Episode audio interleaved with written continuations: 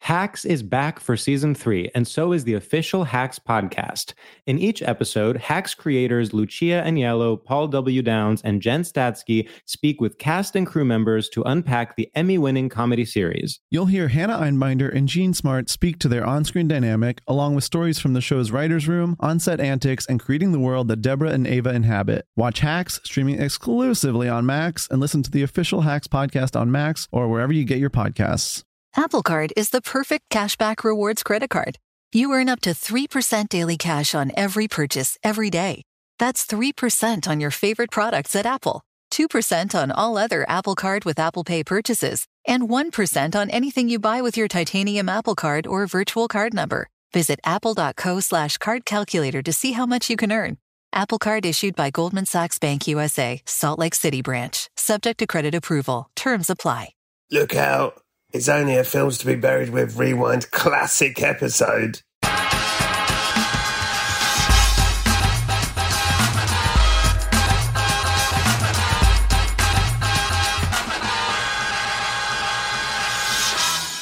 Hello, hello, hello, hello, you lot.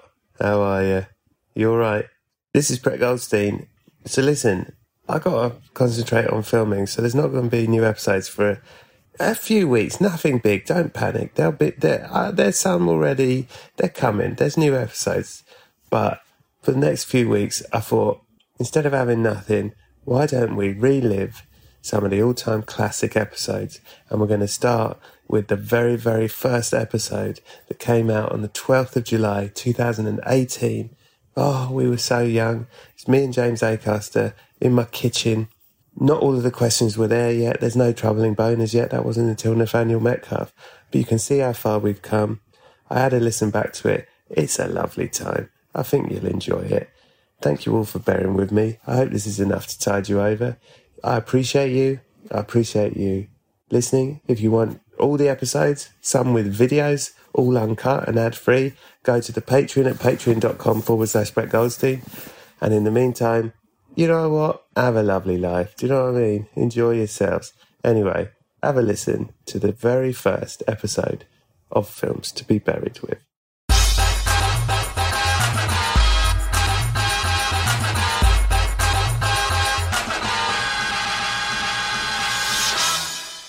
Hello, and welcome to Films to Be Buried with. I am Brett Goldstein, and I'm here with a very wonderful uh, guest. His name is James Acaster. If you don't know him, you can watch four hours, four hours of him being a comedian on Netflix, on channel Netflix. Yeah.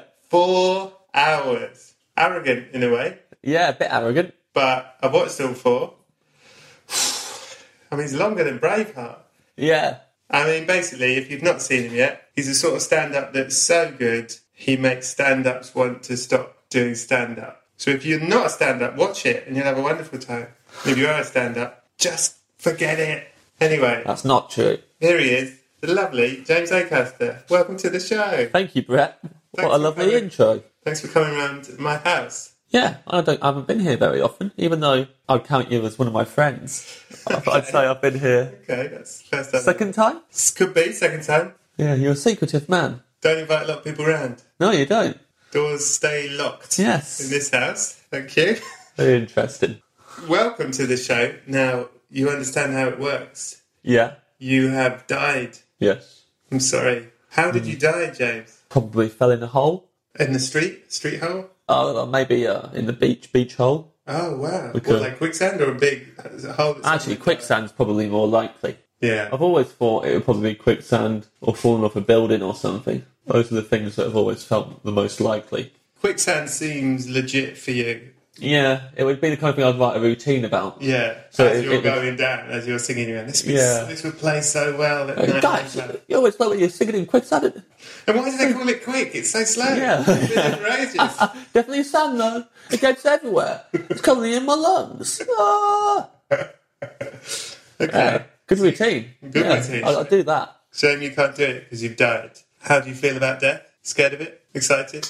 Look forward to it? What? No, I don't look forward to it, but I don't think I'm too scared of it anymore. I used to be really scared of it. Yeah. and then uh, thought about it a lot and feel like now instead of always focusing in on because he was focused on death, and it's like, oh, we won't, we don't have, you know, we got everything taken away from us, Yeah. and you don't really stop to think, why have I even got it in the first place? And it's just Yeah. quite amazing to even have it. It's like, I don't think I'm owed any of this. It's crazy to have it and to be here now. So in many ways, your spiritual leader is Mike Skinner of the Streets, who Yeah, said everything is just borrowed. everything's just by that album has a lot of uh, It's from- that, that that kind of philosophy on it. yeah. It's got a song on there called Edge of a Cliff, Oh. which uh, is all about, yeah, like any time you feel sad, just to, just remember how unlikely it is that you're even here, and all the All the people that came before you. all the people that so came you before exist. you, so that you exist. Yeah, it's real, really nice, really good sentiment. So I Yeah. think that kind of stuff just makes you feel better, doesn't it? If you're ever scared of death and you're like, oh no, So when you're in that quicksand, slowly, slowly, slowly dying, you'll be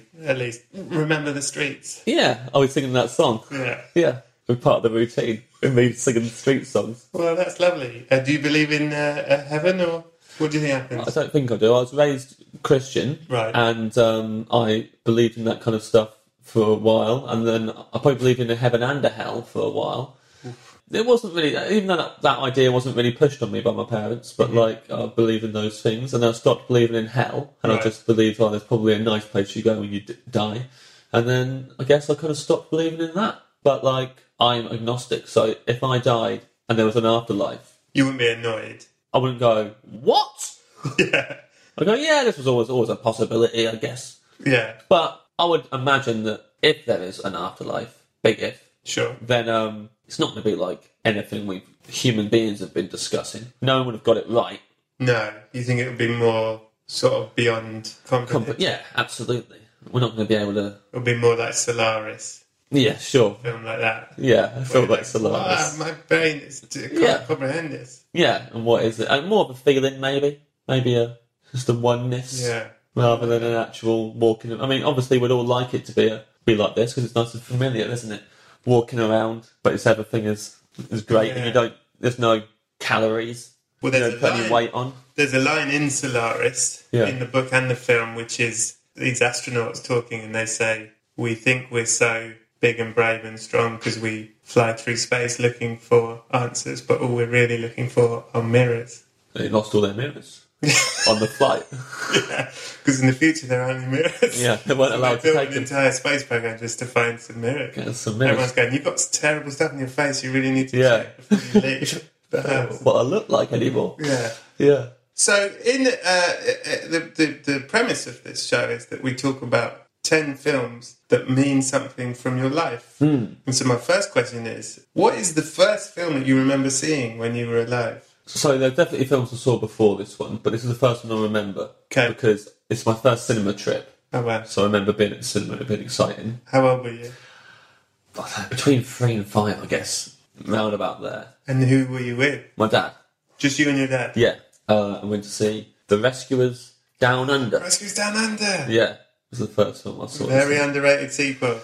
I loved it. It's The Godfather Part Two with Rescuers. yeah, yeah. I really liked it. yeah. And it is a good thing. I mean, you know, I don't actually remember too much of it now. Like, I, I remember going to see it. I remember being in the cinema. I can remember, like, what seat I was in. What was the cinema? Like The Do you View. Remember that view? No, no, the, the view from the seat. No, not the. I don't know what the cinema was called. It was in Banbury. But then maybe it wasn't. Maybe it was in Kettering. 'Cause We were in Kettering and then we moved to Banbury for a year and then we back to Kettering. Okay. But um, I think it was in the Banbury year, but maybe it wasn't. What, uh, why the Banbury year, may I ask? Uh, comes back to Christianity again. So my parents, the church they were in, Jesus was in Banbury. Yeah, they went. He's around there somewhere. The Banbury Cross, that's a clue. um, no, they, they were starting up another church in Banbury, so it wanted some of the people in the original church to go over there for the transition. What, like weaning people into? Just, yeah, get Right. there, make sure everything kind of. Not, not, not, not getting people to go to the church, but just like. Like a franchise, like Yeah, that's yeah. how it works. Train, train that lot. Yeah. great. Actually, I don't know if it was training that lot, but it was like, just be friendly. I don't know, just go over, go, go, go to the ch- go to that church for a bit. But it was a very like hippie kind of church to work. So I don't. It's not, it's not- it's not- it's not like they were there enforcing any rules or anything. I guess they were just there for if you need here, if, here if you need us. And then no one did, so we went back to Kettering. um, but yeah, they could probably tell you more information than I could. As far as I was aware, we just lived in Banbury. Right, well, let's get you. I would like to have your dad on actually. I follow him avidly on Twitter. You do, yeah, yeah, I recommend you all follow David Acaster. yeah. one of the most outspoken voices on the internet. That's what he wants on Twitter. So yeah, he would. Uh, Uh, he'd be great on probably- this. He, he likes films. Yeah. So you went to see the Rescuers Down Under, and you remember the experience very much. Yeah, I remember just being in the cinema and how special it felt and exciting. And for years after, I was one thing on a cinema loads because it was a treat. So like, I, I remember going to see Bowfinger. I remember going to see Cool Runnings, The Lion King. And like one day, my mum. It was really like it was a really special cinema trip. When one day my mum just went, "Do you want to go see Stargate?" And that didn't happen. Usually, it was like all of us went. A lot of the time, even that's because even though the first time it was me on my own, that's because my brother and sister were too young. But like normally, we all went as a family, and we knew a few days in advance we're going to the cinema in the weekend, and it was exciting. It was Stargate. My mum just been like, "Do you want to go and see, see like, like right now? Just want to go? Just me and you." She was going to see it, and like I couldn't believe it was happening that we were going to go, just going to go to the cinema. That's how much you like Kurt Russell and James Bader. Yeah, I was like, what? And uh, Gotta Go down. it's so good. And also, that was during a phase where I went through where every time I saw a film, I would tell people the whole plot when I got home. I'd have to tell them from the start, and I wouldn't miss anything out. I remember my mum having to tell me to stop halfway through Independence Day. Like, I got home and tried, tried to tell her and her friend, to the friend over, and I was just telling them the whole film. And when I got to the bit where all the people on top of the building welcoming the Yeah, yeah. aliens, and the spaceship comes over and it opens up. I said, "There you go, it opens up. And then one of the ladies says, it's so pretty. And then uh, my mum was like, James, how much of this film is, because like, How far are we into it? you can't tell us, 25 you minutes. can't tell us the whole film. Like, uh, and I was like, oh, okay, fine.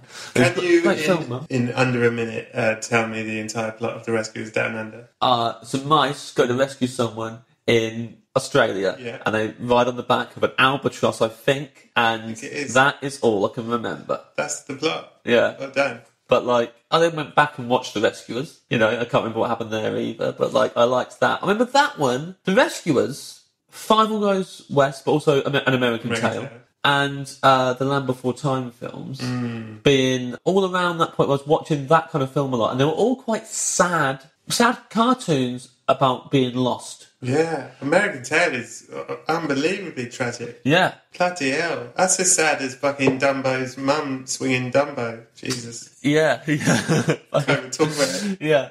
It was, it was all, so it's very kind of, I think also quite, something like Bambi or Dumbo is sad, but like still kind of happy kids films. And definitely like American Tail and Land Before Time, just very sad. Like they're so, it's just kids being lost and Yeah. walking around. And uh, it's what I thought most cartoons were like at, at one point because that's mainly what I was watching. Did you relate to that? Were you like, I'm like a little lost I dinosaur? didn't feel like a little lost dinosaur. I felt quite like looked up. I definitely felt scared of being a lost dinosaur. I've, I've always been more scared of stuff that's never happened to me. Right. So I definitely scared watching those films about, oh, that might, I hope that never happens to me. I hope I never am a lost good lost dinosaur. dinosaur. You know, I hope I'm never like, you know, so, but, but what I liked about it, I hope I'm never a mouse in America in the wrong city. yeah, yeah, which could happen. Could That's, happen. that's still open. But like, what I liked about Land Before Time, and I think American Tail, though, I can't remember, but Land Before Time was great because they kept on meeting more dinosaurs who were lost. Yeah. the gang got bigger. And I liked that. I liked all the different characters and their different things and how they were all together in this group and lost together. I quite liked the idea of that. So in a way, I was scared of it, but I was, there's another part of me that was like, I would like to be in this lost kind of gang. I think it's a metaphor for the comedy community. Yeah, little lost gang. Little Yeah, Lost dinosaurs that found each other, yeah. making our way towards quicksand. I think that's perfectly fair. yeah. bunch of oddballs have all got lost, just drifted around, and then you all get drawn to this thing So in somewhere out there, and then someone else joins in. You go. "Oh, you know this this tuba one." starts Yeah. singing. But like, yeah, the open mic circuit, especially th- when, when you're in the open mic circuit, it's a rogues gallery of Lost dinosaurs. you're all just no matter what. There's no cool people on the open mic circuit, even the ones who think they're cool. You know, for whatever reason, you started taking yourself to pubs most nights of the week, going to a little room where like about five strangers are sitting down to watch you, and getting up in front of them and doing something you're no good at yet Yeah. and kind of just taking a hit, ta taking taking a hit each night, not knowing if it's going to be good or not, being really nervous, going up there. Sometimes it works, sometimes it doesn't. When it doesn't, it feels brutal. And then like just going home. You know, you don't do it unless you know. I, I, I was 23. I had tried to be in bands. They'd all, they'd all failed. I didn't have any qualifications. I didn't know what to do, and I just started doing this. And definitely, even though it was like a fun adventure, I was really like I don't know what I'm doing. No. and like you know, and um, you know, meet people like you know some of my early friends in comedy, like Nick Helm, Josh Widdicombe. You know, Nick had been writing plays and stuff, and got frustrated trying to get other people, you know, directing and trying to get other people to care about the plays. Started doing comedy on his own. Josh had been trying to write and do comedy writing, and Mm. no one wanted any of his stuff, and he s- soon started doing comedy, uh, doing stand up, and like you know. It was all a bunch of that kind of. I've been people. acting and writing plays, and in fact, I was thinking I took a play to Edinburgh that, like, ye before I did stand up, I took a play, and it was like real my soul in a play, real heart and soul in a play about relationships. And the first review we got uh, was a one star review that said the plot of the play, and then said, "Who cares?" I want to put that on all my posters. yeah. What is the film that scared you the most in your whole life? Doesn't have to be when you were a kid. No, no, no. Easy. Well, it wasn't when I was a kid. 'cause when I was a kid, I didn't really watch scary films. When I was 14, 15, I watched Scream 2, Great film. and I didn't sleep for two weeks. and that is not an That's what exaggeration. the two stands for. Yeah, yeah. I That's it. literally could not sleep because I was terrified. And the reason why I was so terrified was, well, for one, I've never seen a film that was that violent before. Yeah. But also, I'd seen like murder mysteries and stuff like that on TV and uh, scary films that make you jump a little bit. But there was always a really clear motive at the end. You'd always find out who the killer was, who the murderer was, and you'd go, oh, that makes sense. Yeah. And that's why they did it. So like that. Scream 2 is just like, they're just psychopaths and they kill everyone. It's Timothy Oliphant, isn't it? From Deadwood, who's the killer in Scream 2. Spoiler, sorry. Yeah, so I don't really know his name. Right. But like, there's two killers in the Scream Yeah. Two. One of them has kind of a motive that you kind of understand, and one of them is just a psycho who wants to kill people, and that's all it is. And so when I realised, oh, it's not always a motive. It's not like you have to have wronged someone or something. like That there could just be someone who just wants to kill people, and that hadn't entered my head until that Scream point. 2. And, and then I was like, anyone for no reason could just kill me. And every time I went to go to sleep, I'd be like, they could. Also, Yeah. worth pointing out, I watched it at my friend Matthew's house. He could Who, have just killed you. yeah, well, I'm still friends with him now, but he is the kind of guy who could do that. but like, he loved Scream. Yeah. The whole franchise, he absolutely loved it. His bedroom was a shrine to it, and I was sta- I was staying over that night. Right. So we watched Scream 2. I was really scared. And then I was sleeping in a bed that literally above it had the costume that the killer wears hanging from the What? ceiling. So he, he had it hanging from the ceiling so it looked like they were looming, o- the killer was looming over you Yeah. So he I had was- that above his bed. above his own bed. So I, and I was sleeping in that bed that night. So like I literally had to sleep underneath the killer from the film I just seen. And also, That is weird. in Scream, Yeah. it is not unlikely for that to be one of the scenes where like oh it's just a little costume from about the killer we got hanging from the ceiling and then that is the killer actually really and then they stab you in the night um, so like as that was the first night i saw it was it hanging over me and then every night i tried to go because it was just all these horrible thoughts of like all the different murders that happened in the film and like just all, all the people that this The beginning is one of the great, I think it's one of the great openings to a film. Scream 2 is a genuinely the cinema horrifying, yeah brilliant, scary sequence. Yeah. But also with that as well, it's like, oh, like no one will help you. Yeah. And they all think it's part of the show. Yeah. Yeah. So like, there was that. So and I- that's I was just running over all the. Because also you're there going, okay, so why did those two kill everyone? They're just like trying to go over it and trying to work it out. And going, oh, but she was acting so normal for the whole film. That lady was acting just really normal, and she was murdering these kids. And like, and it was, I just couldn't get out. Of my, I thought I was, I literally was not sleeping, and I don't know how I eventually got out of it and was managed to. You know, I probably watched a really happy film and snapped myself out of it. But like, I don't, I couldn't tell any of my friends. Have you seen Scream 1? Have you never No, gone? Uh, I have now. Never revisited. But I only watched it recently. Right. I think I, I- I've watched all of them, okay. and I like. I've watched the Screen TV series on Netflix, which most people would tell you is a pile of shit. And What would you say? I think it is, but deliberately. but deliberately. Go on. Well, because I've not the, seen it. the films are making fun of horror films, Yeah. which I didn't realise at the time when I was watching it. I thought it was just a genuine horror film. But like the films are kind of making fun of horror films and stuff like that, and are deliberately deliberately have bits that are badly acted and things like that. And that's what The TV series have bits that are deliberately hammy and like over the top, and bits that are a bit parody, stuff like that. But like, it stays really true to the films. Anyone who gets annoyed with this TV series, you know, well, if you if you like the films, Yeah. it's what this TV series. It's doing exactly what the TV, what the film did. It's just doing it to the nth degree because it's also making fun of the film. So Right. it's just doing it's doing that on top of it. But I I quite enjoy. It's just like something easy to watch. So you say easy. I mean, when you were 14, you couldn't sleep for two Yeah, I weeks. couldn't sleep for two weeks. last So night. now is it like a little. Like, Now it's pretty workout, normal. like, I can fuck watch that kind of stuff it. I can now. watch a series. I'm a brave boy now. Yeah. For a while, it was just like films like that. The other film that scared me a lot was Hannibal Right. because that was the first film I've seen where um, Someone ate a brain. Yes, someone ate a brain, but also like a lot of the stuff in Hannibal that's really awful, you don't see it happen. As much. So it's the stuff that you had to imagine, like because with that scene, for example, all the stuff in between, you go, well, hold on, so he drugs him, and then what does he? He's just got him sitting there, he's just talking to him, Yeah. he's cut his fucking head open, and he's like feeding him his own brain. That that bit in particular was just like I couldn't stop thinking about it, how Yeah. horrible it was. So I think these are all like pre the whole accepted death thing Okay. because there's something being reduced to that. So it's like, if that was me and that happened to me, someone did that to me, Yeah. is that all I am? I'm just a piece of meat that can be manipulated. And then suddenly, if I'm drugged up enough for that, I'm that stupid that I'll just eat my own brain Yeah. and I'll say shitty things to the people at the dinner table and I won't realise.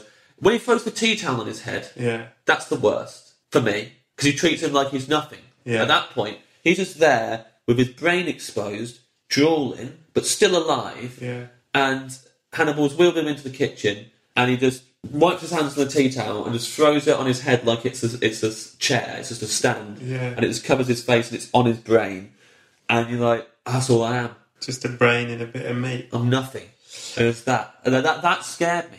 I once worked with a uh, an old man whose job in the I don't remember what time he worked for a studio in Mm-hmm. Hollywood, and his job was to come up. They made loads and loads of B movie horror films, Yeah. and his literally his job was to come up with deaths, ways of like cool deaths, scary Yeah. deaths. And he said his favourite one that he came up with was they put a guy to sleep, they cut open the top of his skull so his brain's exposed, they wheel him in front of a mirror, and then they wake him up. And when he wakes up, he sees himself and he goes, ah, and puts his hands to his head in Yeah. shock and crushes his own brain. puts his fingers through his brain. That was his best. Having job. to think of that, having that, that's your job. yeah. Think of that stuff. I just get worried about myself. He was a lovely man, family man. What is the film that made you cry the most? Pride. I love Pride. Yeah. Love that film. Love it. One of my favourite films of recent years. Love it. And I saw Enjoy it. that more than say Saving Mr. Banks. Well, I don't watch Saving Mr. Banks, but like, um, I cry at stuff that makes me feel, I guess, happy rather than sad. Although, I don't know. For those of you who don't know, you might not know. Pride is a wonderful film about the miners in Wales Yeah. joining forces with the gay community. Yeah, so the, yeah, the gay community basically decided to support the miners because uh, the miners, because basically that, there's a scene at the beginning of the film where they're, you know, they're saying, we haven't been hassled for ages. Yeah. and we normally get loads of shit from the police all the time. And why is that not happening now? And it's because they're hassling somebody else. They're hassling the miners now. And so we can either just go great, Yeah. or we can get behind them and support them, even though they didn't support us and no one supported us. And that alone, for a little Christian boy, for somebody who's been raised, in it, you just go, "Oh, it's so nice." And so, and so, so first I watched it in the cinema, and I don't do cry in the cinema, so I kind of like was fine, but I loved it, and so I bought the DVD Right. which I don't really do these- these days, but but I bought the DVD and I watched it on my own one night, and I honestly think I cried for the whole film. And at the end, the back of my head, the head muscles hurt because I've been crying. So it'd been it'd been like my whole He was it, trying to produce more tears. it all been wrinkled and, and was tensed for the whole film, and it genuinely hurt. And I was trying not to cry because it was like that was hurting so much, and it was. There's so many scenes in it. There's scenes that most films would save just to the end, and it's every scene in Pride. So Yeah. every scene in it is potentially the end of a film where they try and make you cry, and it's just all the way through. My all-time favourite show that I saw at the uh, on stage Yeah. is Our House, the musical, which I went to see. My dad got us tickets for Boxing Day. Yes. And I thought, what the fuck is this shit? Fucking madness, this is going to be shit. Yeah. And I cried all the way throughout. It's the most beautiful thing I've ever seen. It's such an Right. amazing story. It's so beautifully done. And it's directed by Matthew Walkers. And when I saw Pride, Mm. I was like, this is the most joyful, beautiful film I've ever seen. And then I saw at the end, directed by Matthew Walkers. I was like, of course it is. It's the Right. man who made Our House. It's a masterpiece. I didn't know that. I didn't. Know, I knew that about that musical. Yeah, But yeah, it's just. I mean, the cast is amazing. The story is really weirdly the only bit that doesn't make me cry is the bit where they really try and make you cry. so there's, there's this one bit where everyone starts singing. yes. They're in this village hall, and I can't remember what's just happened, but something bad has just happened. Like, you know, they've basically been told they're not going to get what they want or whatever it is. And a lady gets up and starts singing, and then everyone is Oh, like yeah, singing yeah. together. And that's the only bit that doesn't make me cry, even though I'm sure that most people cry at that bit. But for some reason, I'm like, nah, you're trying to make me cry. Forget about it. this I shit. saw this coming. But whereas everything else, it's just like you're watching, yeah, like you know, people like coming together and supporting each other, people and, and being people like Good uh, to each other, isn't it? coming over, you know, people coming out, people Going realizing they got AIDS, and like there's so much like Dominic West does an amazing dance in it, and I, I, Dominic West I is remember amazing. thinking Yeah. as an actor, if I s- in my if I got the part and I was reading the script and it says, "Oh, by the way, you have to do a massive Yep. dance in front of a crowd of people," I'd be like, "Oh shit!" And he really goes for it. he really nails for it. He does, and like there's that Billy Brown song at the end, The only Power thing- in a Union. No, s- I don't think this is a spoiler. What I found about Pride is it's such for a film that's you know it's a it can, could be a heavy subject. It's so joyful and it's so full of love and hope and wonder. But then the film ends and then it shows up like titles of where the people are now, kind Yeah. of titles, and all the titles are so depressing.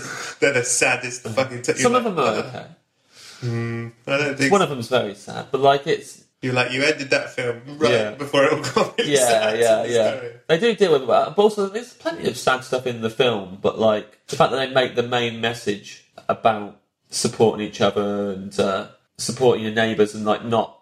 It's the, the whole kind of thing about you know not leaving people high and dry just because they're not fighting the same cause as you or whatever it is. Like you know, it's because they've got a different battle and it's not your battle. And actually, just like still going, no, we get we got the same oppressors or whatever. So like, yeah, it was it was great. And uh, Paddy Considine's amazing in it. Mother Yeah. Staunton's amazing. Bill Nye, like it's Yeah. Bill Nye amazing making time. sandwiches. Come on. Well, that scene, yeah. That's the When, scene. when he's making the that's one of the many scenes that makes you cry. When he, that is so well done. Mm. Yeah, there's too. It's just scene after scene that this destroys me, and like I, I was an absolute wreck by the time I saw that film second time. Do you like? I don't mean this sort of weirdly. Do you like crying? Were you like, oh, this is a I do good now. thing? I, I didn't cry for years. So my, I, I cried when I was, I think, 17. My cat died and I cried. Mm-hmm. And I didn't cry again. Until Pride. Well, not far off. Okay. Like, I, maybe until I was 30. wow. Like, I just didn't cry. Couldn't cry. Wasn't trying to necessarily, but like, I was like, I just don't, I guess that's the thing, I just don't cry. yeah. And then that was it. And then, I felt that way until I saw Saving Mr. Banks. right, and then that was I was it. like, oh, I'm doing 20 years. worth. Yeah. You seem like a man of principle. And so Absolutely. the next question I have for you is what is the film that you love unashamedly, Yeah. but that is bad, or that is certainly critically reviled? People say this film is bad, but you're Yeah. like, fuck you, this film's amazing. Final Destination 5. Lovely choice. Yeah. Is that the roller coaster one? Uh, No, it's not the roller coaster one. the car, car one? It's the final one. It's the final final. Oh, final, destination. final, final destination. Yeah, yeah. It's it was it was 3D at the cinema. FFD. FFD 3D. Yeah, yeah, yeah. What a film! Talk to me. I, so I, have I not love all the Final Destination films. Yeah, great film. And what I love about them is that it's essentially the same comedy sketch over and over again, and you you know what the punchline's going to be every time. So just go. Here's a bunch of sketches. yeah. and at the end they're going to die. so at the end, the main ca- the main character in the sketch is Yeah. going to die, and you know that. And the laughs are all the different ways that they could possibly die, and then at the end we kill kill them in a way that you don't suspect, and it's just funny. So it's like the fast show. It's just catchphrase comedy. You know Yeah. what the punchline is. It's just how are they going to get to? Does my bum look big enough? Somehow trying to reinvent it every single time. And I think it was brilliant. And by the time they get to Final Destination 5, they fully know that's all this is. Right. So they don't really bother with the plot. What's the Finally. big the big thing? The premonition death at the beginning in five. Yeah. Is it the driving with a log on the motorway? No, so. Is the bad Although that, that's, that's like a. That's another one. That's like quite an early one. okay? It is. I'm pretty sure it's because now I'm worried that I'm getting them mixed up. I'm pretty sure I'm not. It's a bridge collapses and they're all on this bus Okay, and uh, they somehow survive it. So yeah, the, that's the, small for them. That's quite a small. it's set. pretty huge. Okay, it's big bridge, Bridge collapsing. It's a, it is a big bridge. It's, a, it's like a you know and it's got lots of cars on the bridge and Loads of people on it. cars. everyone's dying. Okay, It's really fucked. okay. and like someone gets like boiling tar pour, poured on them. Why? Uh, I kind of want you to spoil this. So don't listen if you don't want it spoiled. But if it's the final, final, final destination, uh do they cure death? How do they stop it? How is it the final one? They do not cure death. So there and could be here's the another- thing, and I know what you're going to say when I tell you this, and I did not do this deliberately, but it is not the final one. It reveals it happened before the first one. was the first. And it was the first, and it triggers the whole thing. That's what's quite That's cool. what's quite great about it is that even the people who hate it and say it's rubbish go credit where it's due. It's a really good twist because you don't realise until the end. Oh, they've not been using modern technology. This was set before that, but but you don't realise it for the whole film. You're just like, you don't realise any of that, and then you realise oh, this was before the first one. That's what they did. I, I, my favourite sort of not loved horror series is Paranormal Activity. Yeah, and And Paranormal Activity, the marked ones, Yeah. where they really went off piste. Right. The end is he sort of has accidentally become a ghost kind of thing, like he's gone through a dimension where he Yeah. can't be seen. And he walks through a door into the first paranormal activity. Right. And the big scary noises in the house are him just walking around Ah. trying to be heard. nice. It's a great. It's, a It's great. great. twist. It's great. Give me the shivers. It's really cool. But like, also, I saw it on the so my first ever solo show at Edinburgh Festival, which any comic who's done Edinburgh will tell you that that debut show is you're not really prepared for how it's going to make you feel. Mm-hmm. It makes you feel more anxious than you thought you would, more stressed. Your ego takes a real beating. You have a lot of doubt, and it's a quite stressful month. And at the end of the month, I booked a train back a little bit too late. So maybe like I had a whole day Awful. in Edinburgh and nothing to do, and everyone else had gone home apart from me, Tom Rosenthal, and I think it was Lee and Paul from Late Night Gimp Fight. Okay. But I'm not sure if any of the others, maybe Matt was there as well. But we all decided we were going to go and see Final Destination 5 at the cinema. Lovely. We were, Let's just go and see that, and we've got nothing to do. And we went there, and watching, after a month of being at a festival where we're all obsessed over making these perfect shows that, that will impress the critics and impress the awards panel and all this kind of stuff. And then you go and see a film that's literally gone, we don't care. Yeah. We don't care about what any, what any of you say about this. We know this is fun. We're just going to have a load of fun with this film, and we're, and we're now putting it in 3D so that you can really have. uh, Also, a 3D film where I was glad it was in 3D, where it's not I'm just sitting there going, oh yeah, they've added a lot of depth to it, so it actually seems seem further Oh, away. yeah. Who rather cares than about closer. that? I- Stick it in your face. I want it Stick in my face. All I do, all I want 3D films is it in my face. I want to see, you know, the bridge fall apart and they all the, everything's, you know, exploding in out my at me. face. Yeah, it was- Not away from my face. Yeah. Well, one of them literally, I'm already sat at the back. all these metal rods slide off of a lorry and just go through someone, and they all come right at you. Oh, I'd love that It's film. great. So like, it was, it was just such a good film to watch and go, oh yeah, you know what? When I'm in the audience, I just want to enjoy myself and have fun. And uh, That's and why this is just your, great. your second Edinburgh show had a lot of you just pointing into the audience's face. I was pointing in their face and, and killing them all. Yeah. yeah. I, that was my favourite show you did. Okay. Hacks is back for season three, and so is the official Hacks podcast. In each episode, Hacks creators Lucia Agnello, Paul W. Downs, and Jen Statsky speak with cast and crew members to unpack the Emmy winning comedy series. you'll hear Hannah Einbinder and Gene Smart speak to their on screen dynamic, along with Hacks writer and actor Pat Regan, on how their improv experience helped them when shooting scenes and what it was like writing scripts for specific actors. You'll also hear from crew members like the costume designers on what it was like creating the world that Deborah and Ava inhabit. Hear stories from the show's writer's room, on set antics, and more. Watch Hacks streaming exclusively on Max and listen to the official Hacks podcast on Max or wherever you get your podcasts. Apple Card is the perfect cashback rewards credit card. You earn up to 3% daily cash on every purchase every day. That's 3% on your favorite products at Apple, 2% on all other Apple Card with Apple Pay purchases, and 1% on anything you buy with your titanium Apple Card or virtual card number. Visit apple.co slash card calculator to see how much you can earn. Apple Card issued by Goldman Sachs Bank USA, Salt Lake City branch, subject to credit approval. Terms apply. The next thing I want to know then is what is the film that has the most meaning to you? Not because you love the film per se, but because of the circumstances in which you saw it. For example, Yes. Hmm. first date with someone where you fell in love with them or whatever. Yeah. What's the film, the experience of watching that film that is your. So this is one of my favourite films as well. So it's Boy, which is a film by Taika, uh, Oh, okay. who people will know from he did Thor Ragnarok, but he also did um, What we do in the shadows. What We Do in the Shadows um, and The wonderful The Wilder People. But like Hunt for the Wilderness. Hunt for the Wilder People, which is great. Um, and Eagle versus Shark was his first film. Boy was his second one, but based on like a short film we'd done before I Eagle have versus not Shark. seen Boy. Boy is one of my favourite films ever Okay. and I watched it. It was the first time I went to New Zealand, and I am in love with that country. Hmm. And some of that is probably because my ex girlfriend is from there, Okay. and so like I spent a lot of time there. But what was not, but what's nice is that I know that you know my relationship with that country, and my relationship with her, are two different things, and That's good. uh, you know I didn't know that, and I do feel like, like, for a while I thought. My ex oh, girlfriend, New Zealand. I thought it's just connected together. Like it's just because of her that I like it so much. And then like I went there after uh, the breakup, and I was like, oh no, I just love, which is lovely as well to go back, good news, that go back it's and go. ruined. I love everything about this country. It's so great.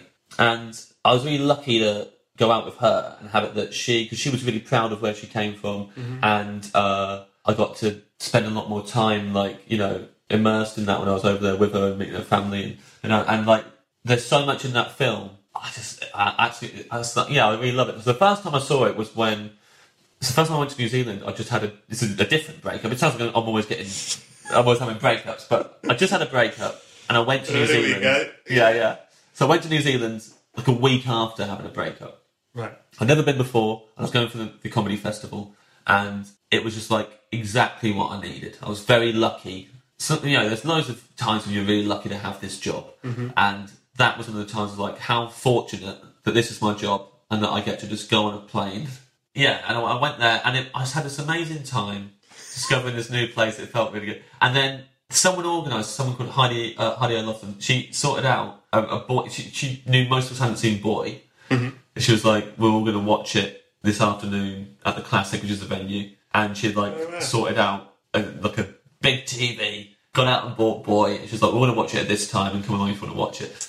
And so I went along, and it was unlike any film I've seen before. Really, it was it's a really beautiful film that makes you care about all of the characters, but never really puts them in too much danger, and yet you still feel worried for them for the whole thing. It doesn't really like there's no huge peril, but it's just quite sad anyway. Their circumstances are quite sad, and so you're just with them every step of the way. And it's a very uh, it's a very funny film in parts as well, but like it's really one of a kind. And that was like the first time I saw it. It made me feel really. Um, I'd already kind of like growing to love New Zealand anyway, and that really locked it in of like I love this because it's such a New Zealand film, but not in a way that.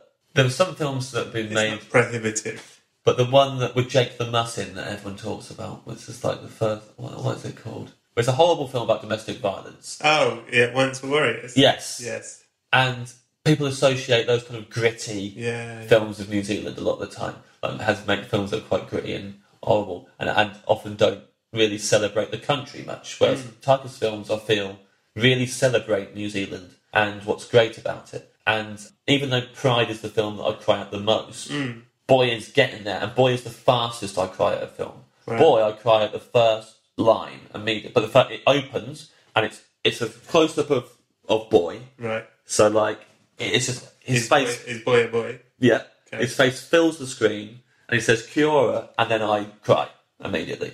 because it's such a the opening is just like he's smiling and he's saying something that I've only heard people say in New Zealand, they probably say it other places. But like it's so such a an opening of just them being proud of New Zealand immediately. Which especially because there's a bit of a culture in New Zealand for you've got to be humble and not proud of yourself and stuff like that. Right.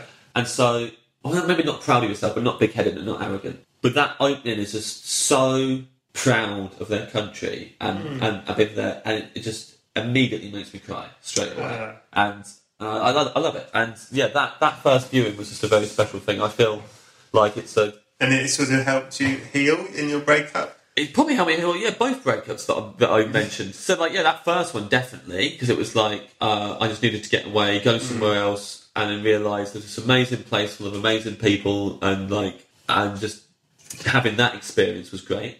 And then uh, the other relationship where yeah, she was from New Zealand because I didn't have any hard feelings towards her. She's brilliant, and then a film like that kind of just reminds me that yeah, she's brilliant, and that and that feels good. When I, I was when my first girlfriend I was with for three years, Yeah. and uh, when she broke up with me, the day she broke up with me, we had tickets to a preview of Requiem for a Dream, and because we'd really liked the trailer and we'd liked Yeah, of Darren course. Aronofsky's last film, Of course, yeah. and I she broke she broke up with me, and I was in my room sort of crying and all sad, and then I thought I'm not going to miss out on this. Like I could stay here and cry all night, but I've got Yeah. a ticket to this film. Yeah. And so I went to see a, a preview of Ruby Dream.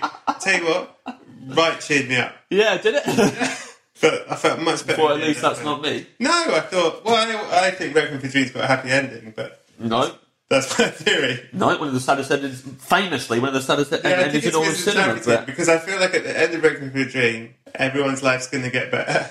Everyone's life's going to get better where it ends. It's like 'Cause it Pride. can't get it's any like the worse. opposite of pride. Because it pride ends and you go, oh fuck, you hear what happened next. Yeah. Requiem for a Dream goes, "Eh, he's clean now. He's going to be all right. He's going to get out of prison. He's going to be fine. She's she's in a mad coma where she's mad and she's happy and she thinks it's on TV. Uh, he's he's lost his habit. He's going to be fine and he's going to go and get her and they're going to be in love and be back together. It's a lovely ending. I don't know how you've got that from that. Speaking of um, sexy films, what's what's uh, what's the? I mean, Yeah. I know you're a very you're a, uh, you're a very sexual animal. Yep. What's the uh, what's the film you think is the sexiest? What's the film Oh. that gave you the most trouble in your pants? Yeah, so it's not the film I think is the sexiest now. Mm-hmm. I don't know what film that would even be. I don't really watch films a lot and think, that's so sexy. Right, not since the rescue of Dan uh, Under. No, Brett. But um, the only thing I've watched and I've been like, this is so sexy was Yeah. American Pie. Because You love pie? because of how old I was. I was 13. Oh something yeah, like well, that. there's well, except the, the the sort of sexy in American Pie is like revenge porn assault, isn't it? What happens? They set up cameras and make her Yeah, but film her. 13, I'm not intellectual enough to know any of that. yeah. I'm just like, oh my god, there's boobs in a film. Yeah. Like, there was never that. I've never seen that before in a film. No, and she's beautiful. She's absolutely beautiful. And then, like, there, so there was that. There's the really, there- there's the hot mum the guy gets to sleep Yeah. with. That's really sexy. I was genuinely, in that film, Yeah. I was like, I, I wa- would I'll like to fuck a have bloke. sex. I would like to have sex with everyone right now. This film is maybe, I think sex is the best thing ever. Is that the first time you thought that? Uh, 13? Probably. At 13. Well, no, I don't know. Like I, I remember I've spoken about this on other podcasts before, but my my my awakening was watching a cartoon. Mm. Han- I think it was a Hanna Barbera cartoon about two eggs and a boy egg and a girl egg walking around the kitchen, and the boy egg fancied the girl egg, and they're both quite innocent looking li- little eggs, and the girl egg falls into a pot of boiling water. Jesus. But then she comes out and she's really sexy, like uh, Sandy D at the end of Like uh, a sexy Grease. egg. Yeah, she Like was an like egg in a leather jacket. so yeah, suddenly she's like that, and she's, and she's really mean, and I was like, I want to bang that egg. But like, I mean didn't- egg. You Yeah. wanted the mean one. I wanted the mean one, Mean which Sandra Day. explains why I'm 33 and single still. It's because I've always gone for the wrong girls. All clearly. your stories ended up But like, uh, yeah, but like, that was the first time I was like, oh, I think, uh, Well, the thing is, you went from eggs to pie. I mean, there's a clear trajectory. eggs to pie. You're a pleasure, mate. Yeah, pies. Yeah, yeah, yeah. I was just interested in the ingredients in a pie. Eggs. yeah, yeah. Clearly, that's the kind of stuff I should be watching. Great British Bake Great Off. British Bake Off was fucking Don't go anywhere near me. yeah, it's, absolutely. That's why you've never been invited on Oh, the, my on the God, celebrity Paul one. Hollywood, you lucky son of a gun. Okay. Thank you. That's a good answer. Okay, this one. The question is what is the film that you most related to? What film have you watched where you've thought, that's me, that? Whether Yeah. it's the character or the vibe of the film, or yes, now. you can be as arrogant as you want, or it can be Yeah. whatever. What's the I, film I think you I've, think? oh, I think I've maybe got this one wrong. Okay, go on. But it's a film. Maybe it's not that I relate to it. There's no, no it relates to, romances. no, it relates to how I thought about stuff. So before the comedy, I was in a load of bands, Yeah. and the aim was never to be necessarily like Seen or heard. massive or famous. Yeah, Yeah. it was to do something significant within music, make a difference, and, and always felt like people would always like you're never gonna get any. You know, you get told a lot, especially in Kevin, you're not gonna get anywhere, Mm-hmm.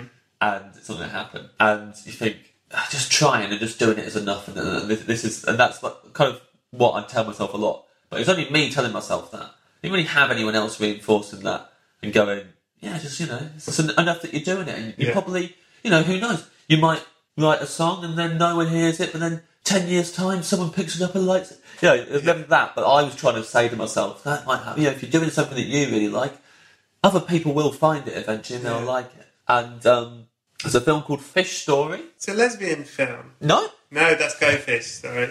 uh, but you know, of course, of course, you've heard of that one and not this one. But uh, Fish story, go on, what is it?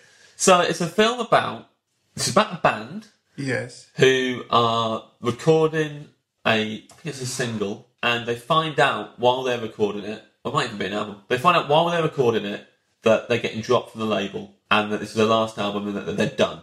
And they got nothing this band besides, and they they're splitting up, and uh, they record this final song, and he's using lyrics that he's he got from a book that he read, which is a book that no one's heard of, and that like you know never never did any business, and um, I think there's only like I can't remember in the film now, but if there's like even only one copy of it, he's got hold of it. It's like something ridiculous. There's this story behind this book. He meets his note, and while he's singing it, he makes a speech to the record label, kind of saying how much he doesn't care about that they're dropping them. And then when the record label released the album, they cut his speech out, but they leave it, there's just silence. So there's a song, and then there's this block of silence, and then the song starts again. And then it's like a little kind of cult album. and People have theories about the silence, and that it's like a haunted thing or something like that. And it's all like through different times. So the next kind of time period is someone going home, this kind of quite weedy guy who gets pushed around by a lot of people, driving home on his own. And this song's in the tape deck, and silence comes on. And during the silence, he hears a scream, and he stops and realizes there's a woman getting assaulted. And he goes up to try and help her. I think it just like fades out on that, and you don't really see what happens. And then there's another scene that's like on a boat, and these terrorists take over the boat. And then one of the passengers is this uh, boy who just is like a martial arts master, like an indestructible kid, Mm-hmm. just takes them all on on his own, destroys them. And one of the other passengers is this girl who was asleep, and he kind of saves her life basically. And then she goes to s- school, does really well, becomes like a genius mathematician. And then there's an asteroid heading for Earth that's going to kill everybody in the future. Is this a Japanese film? Yes. I heard, I do know And this then she, this is the whole plot of the film, but you have to one. kind of Yeah, tell I it feel like your mum. Okay. Oh, what, yeah. how far into the yeah, uh, Fish Story? I feel exactly. This is exactly what I was like as a kid. But then she's basically the mathematician who figures out how to stop the asteroid. So if that band, because also, Man also, that saved the world. also, the kid who's like the kung fu master, the martial arts master, Yeah. is the child of the guy and the woman in the uh, by, by, by the side of the road. So the guy who saves that woman, they go out and then he trains the kid 'cause he doesn't want him to be a wimp like him. Why is it called Fish Story? Is The that book is because called of- Fish Story Okay. that, that he reads, and then the song is called Fish Story that they write. So it's kind of about if you do anything creative, it's, You'll ta- save it- the it's world. taking it to the nth degree and going, you could be a little shitty punk band who no one listens to, and you save the world. I think I like that you relate to that, but I would say if you want to be sort of a creative person that no one sees, and then you'll discover many years later, oh, don't put yourself on Netflix. Well, my, my attitude changed a bit. Okay. No, no, no.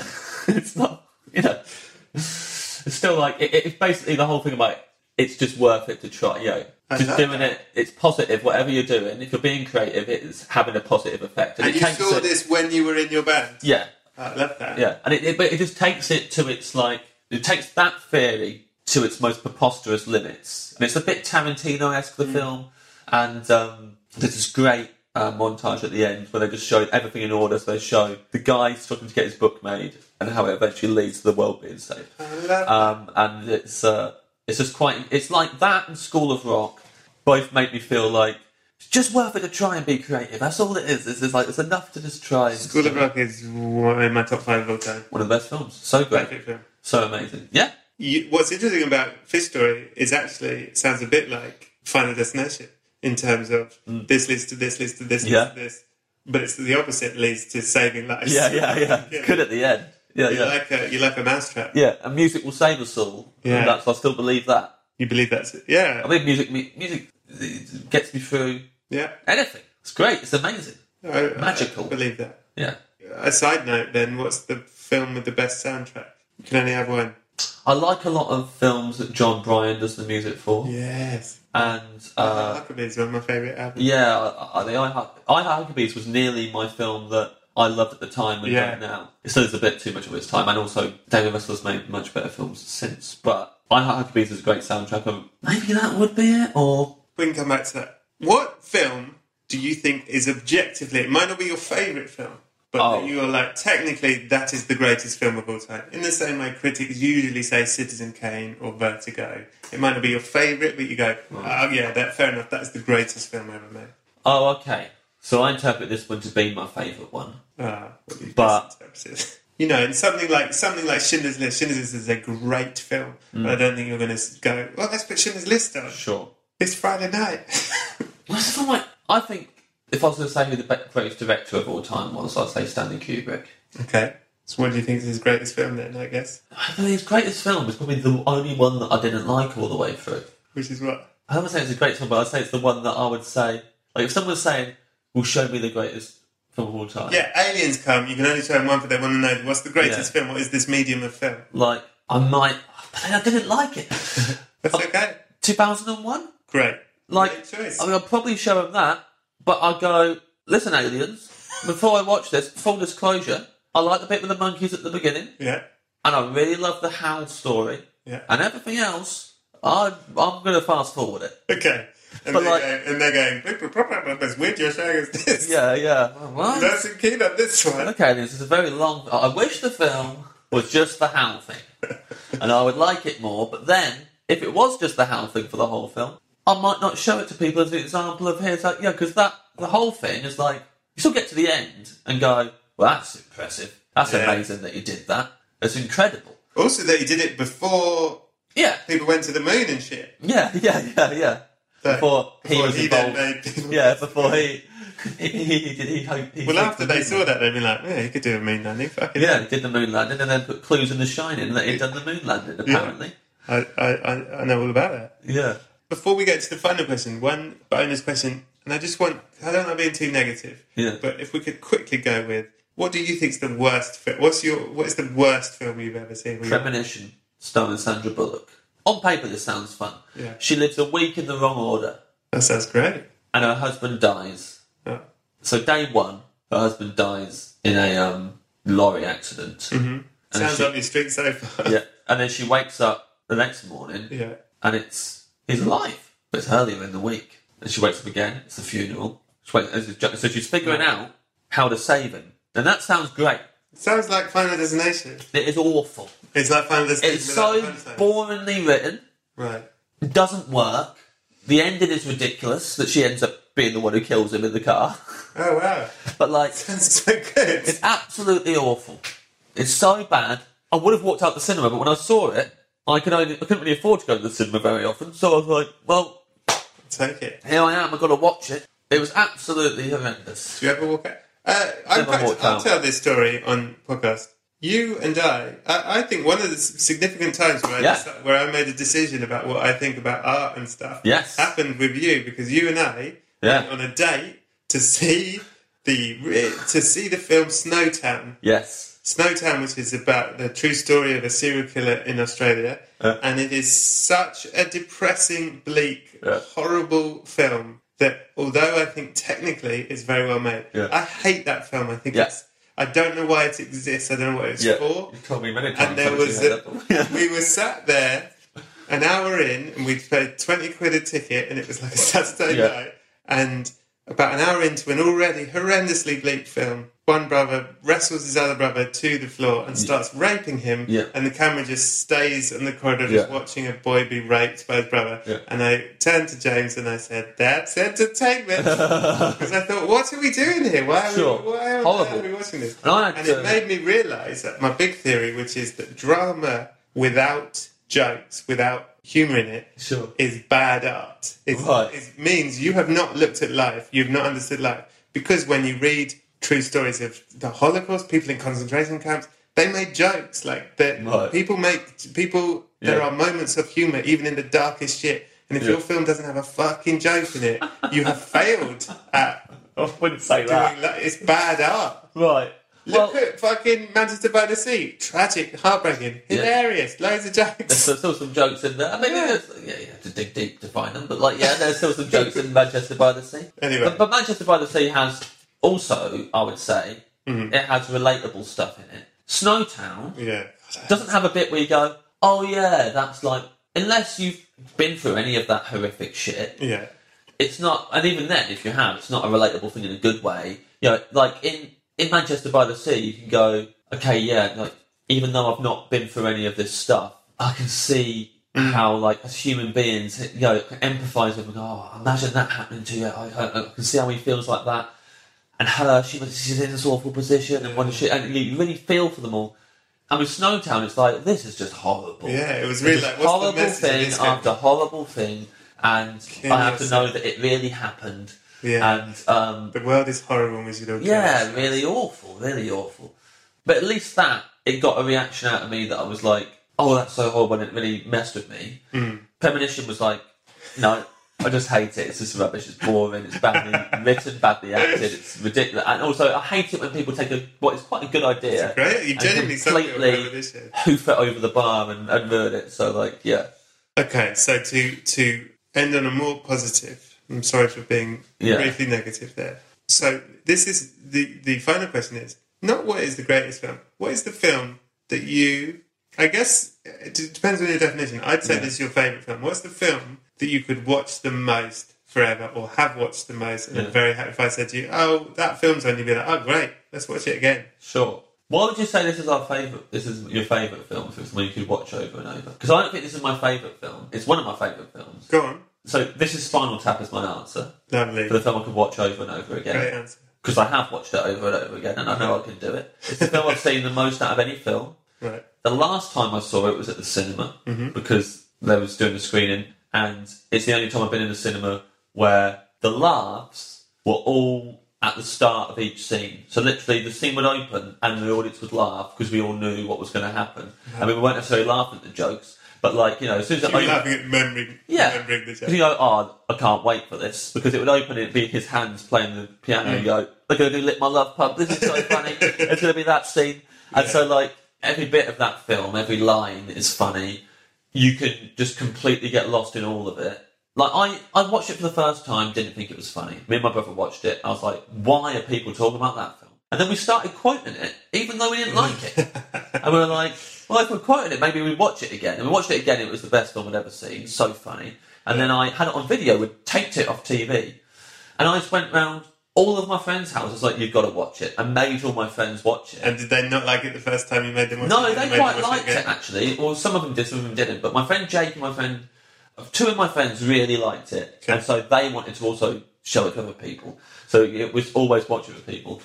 And then I went to college to do a music course and uh, met my friend Graham there, who I'm still friends with now, who I was in loads of bands with. But his favourite film was also Spinal Tap, so we were quoting it Uh. all the time. So all the time, it just kept on. If, if there was a Where was this at college? uh, Northampton. Northampton. We did a B Tech course in music practice. It was I'm not, that's seeing not a why course. so many women broke up with you. Yeah, yeah, sure. Well, no, no one had broken up with me. That I didn't have, have a proper girlfriend at that. Right, point. yeah. I, I'd never, you know, but Too like, many busy masturbating to eggs. yeah, thank you. Uh, and uh, yeah, yeah. If we were ever in a, in a music shop, Yeah. we had to go up to the guitars and go, still the old tagline. still the old tagline. Never been played it. I like having to do stuff like that all the time. Right. And it's a film I I enjoy watching the most over and over again. So what's your? So you said that isn't your favorite. What's your favorite film? And then I guess we haven't asked that Yeah. to end with. What is your your My absolute? favourite film is Eternal Sunshine of the Spotless Mind. Ah, that is so My your favourite film. Of course it is. Of course it is. Did you even have to ask? Yeah, Surely you know of that's my course it favourite is. film. It's got the John Bryan soundtrack. John Bryan does the soundtrack, sure. It's about a breakup. Yeah. It's sad, But it's positive. it's funny. It's funny. It's- positive. it it's- looks beautiful. Looks beautiful. It's whimsical. innovative. yeah. It's Also- got a very mismatched couple. Yeah. Also, what I like about it, so I like everyone who's involved in that film, Yeah. and I really like Michelle Gondry, and I really like uh, Charlie Kaufman. Yeah. But that film is just the perfect marriage for both of them. In that I don't, I don't think either of them have done. Any, I, I liked Synecdoche, New York. Love that film. I really liked it. But I think the things that excite me the most with films, so I, I, I do like films that are really, you know, difficult Yeah. and that not everyone's going to like and stuff like that. But my favourite films are ones that manage to be innovative and yet accessible. Yeah. And that film is so creative, so inventive and original, and yet relatable, accessible to pe- you know people who like mainstream films can like that film, you know, and and enjoy it.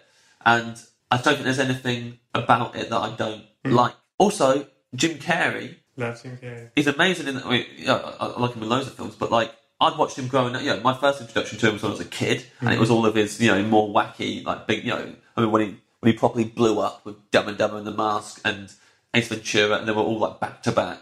And he was great. So I loved him as a kid. He's, Like my one of my favorite actors because I was watching comedy films all the time. So then to be an adult or in my twenties and see him in this film that I really relate to, but it's this guy who I've grown up with and love anyway, and then see him and now he's doing a film I can really relate to on a different level is quite special. Because definitely when I watched it around that time was the time when I'd still be watching films like Garden State and stuff like that, and thinking those kind of female characters were the kind of people I wanted to be with. And so she kind of fit into that. But then you watch it as an adult, you go, oh, she's not that. She's literally him, Charlie Kaufman, saying, those characters are bullshit. Yeah. Because she's literally saying, "I'm not, I'm not going to solve anything for you. I'm not," and, and, and- and all, all this, and like, going, "Oh yeah, she's great." Like even now, you, you can watch it and be like, I've realised it's the only Charlie Kaufman film that's sort of optimistic.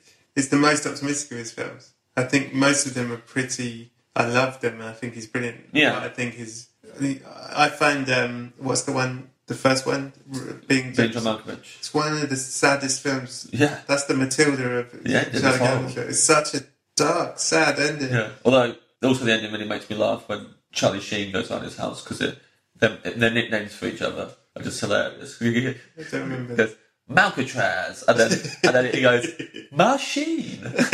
Machine is such a deliberately rubbish nickname. For it. Like they deliberately wrote a bad nickname. Right. Yeah, I, I kind of got in. I mean, it's the first Joe Kaufman film I saw was Adaptation. Yeah, that's There's a lot of nods to being John Malkovich that you, you think you'd need to watch that film first. but I loved it. It was like nothing I'd ever seen before. And so I wanted to watch everything this guy had done. And, and I didn't really know Michelle Gondry very well. But like going to see Eternal Sunshine and being like, oh, that's that's your favourite. that's just what I want to. I was going to watch that now. Okay, James, these have all been excellent answers. I just found out that when you uh, died in the quicksand, Yeah. you swallowed a lot of it, and it made your your corpse bloat so much that there's only room for one of these films in your coffin. Yeah. So, which of the films that you've discussed are you going to take with you forever? That's the only film you're going to have in heaven. I can watch it. You can watch it and you can show it to people in heaven, but Mm. Yeah. you can't take all of it. It's the only. It's going to be the only film in heaven. So is it going to be Eternal Chance of the Spotless Mind, or is it going to be Yeah. Final Tap, or Final Destination Five, Final Yeah. Final Three D? Oh, Wow, those are good picks. Um, I think it's got to be Eternal Sunshine. I've got to take that with me. I, I, I- it'd be the one that I'd want to. 'Cause I you don't, I don't can think show I it could. off I, a I bit could as well. I've been watching it over and over. Spinal Tap, I can watch it every day and it's fine. But that's- Eternal Sunshine's the one that I'd want to show it to people, have a bit of a break, but then I want to really. Yeah, it'd be like, I, I, guys, there are other things to do up here than just watching films. I all want day." to watch it again. If and I then bought just Spinal be- Tap, we'd just be watching over and over. Yeah. Let's do some gardening. Yeah, and also I think there's always things I do always every time I watch Eternal Sunshine spot something different. Mm. Yeah, I think it'd be that. It'd have to be that. I feel bad that I haven't. I just want to say, for the record, my favourite director is Wes Wes Anderson, and now we can move on. I feel bad I've chosen none of his films. Uh-huh. Oh, here's your here's your favorite director. My favourite director, and Seen it's Isle uh, of Dogs? not yet. But Wait, what was he like that? Yeah, could clean up liking that much. I mean, maybe I'm even going off of him, but like, I think he's my favourite director. And I, I don't speak about films and not mention him at any point. Yeah. Uh, but like, yeah, I couldn't As really, your find a, Colin's couldn't really going, find a category that you fit into. With Uh, this. Your coffin is currently being lowered into the ground. You're going, but what about Wes Anderson? But I just so you know, With even though a lot of people Sorry. didn't like Dark Union Limited, I really liked it. See ya. Uh, how- I could be bothered to watch Alan Dogs, but I'm sure it's great. Yeah, yeah. James, I'm going to let you go to heaven. Thank you, have earned it. And may I say, thank you so much for doing the podcast. May I say, uh, as as we end it, that you are the eternal sunshine, the spotless mind of people, in that you are whimsical and original and inventive and brilliant, but also accessible, and people can get you. And a bit like Jim Carrey. And a bit like Kate Winslet, Oh yeah, you're not who they say you are. thank you so I'm much. not the solve you guys. Thank you so much for coming Thank you, Rex. really enjoyed this. You're a lovely boy. Stop banking over eggs. Good day. Well, that was episode 217 and also episode 1. Haven't we come a long way? If anything, we haven't changed a bit. Am I right? What does it all mean? Who knows? Anyway, thank you very much for listening. I hope you're all well. Thanks to Scroobius Pip and the Distraction Pieces Network. Thanks to Buddy Peace for producing it. Thanks to ACAST for hosting it. Thanks to Laura Lydon for the photography, Adam Richardson for the graphics. Next week, we'll be back with another classic an absolute classic. I'm putting up all my favourites. They're all my favourites, but some of them are more my favourites, if you know what I mean. Anyway, I hope you're all well. Thank you all for listening. In the meantime, have a lovely week, and please, now more than ever, be excellent to each other.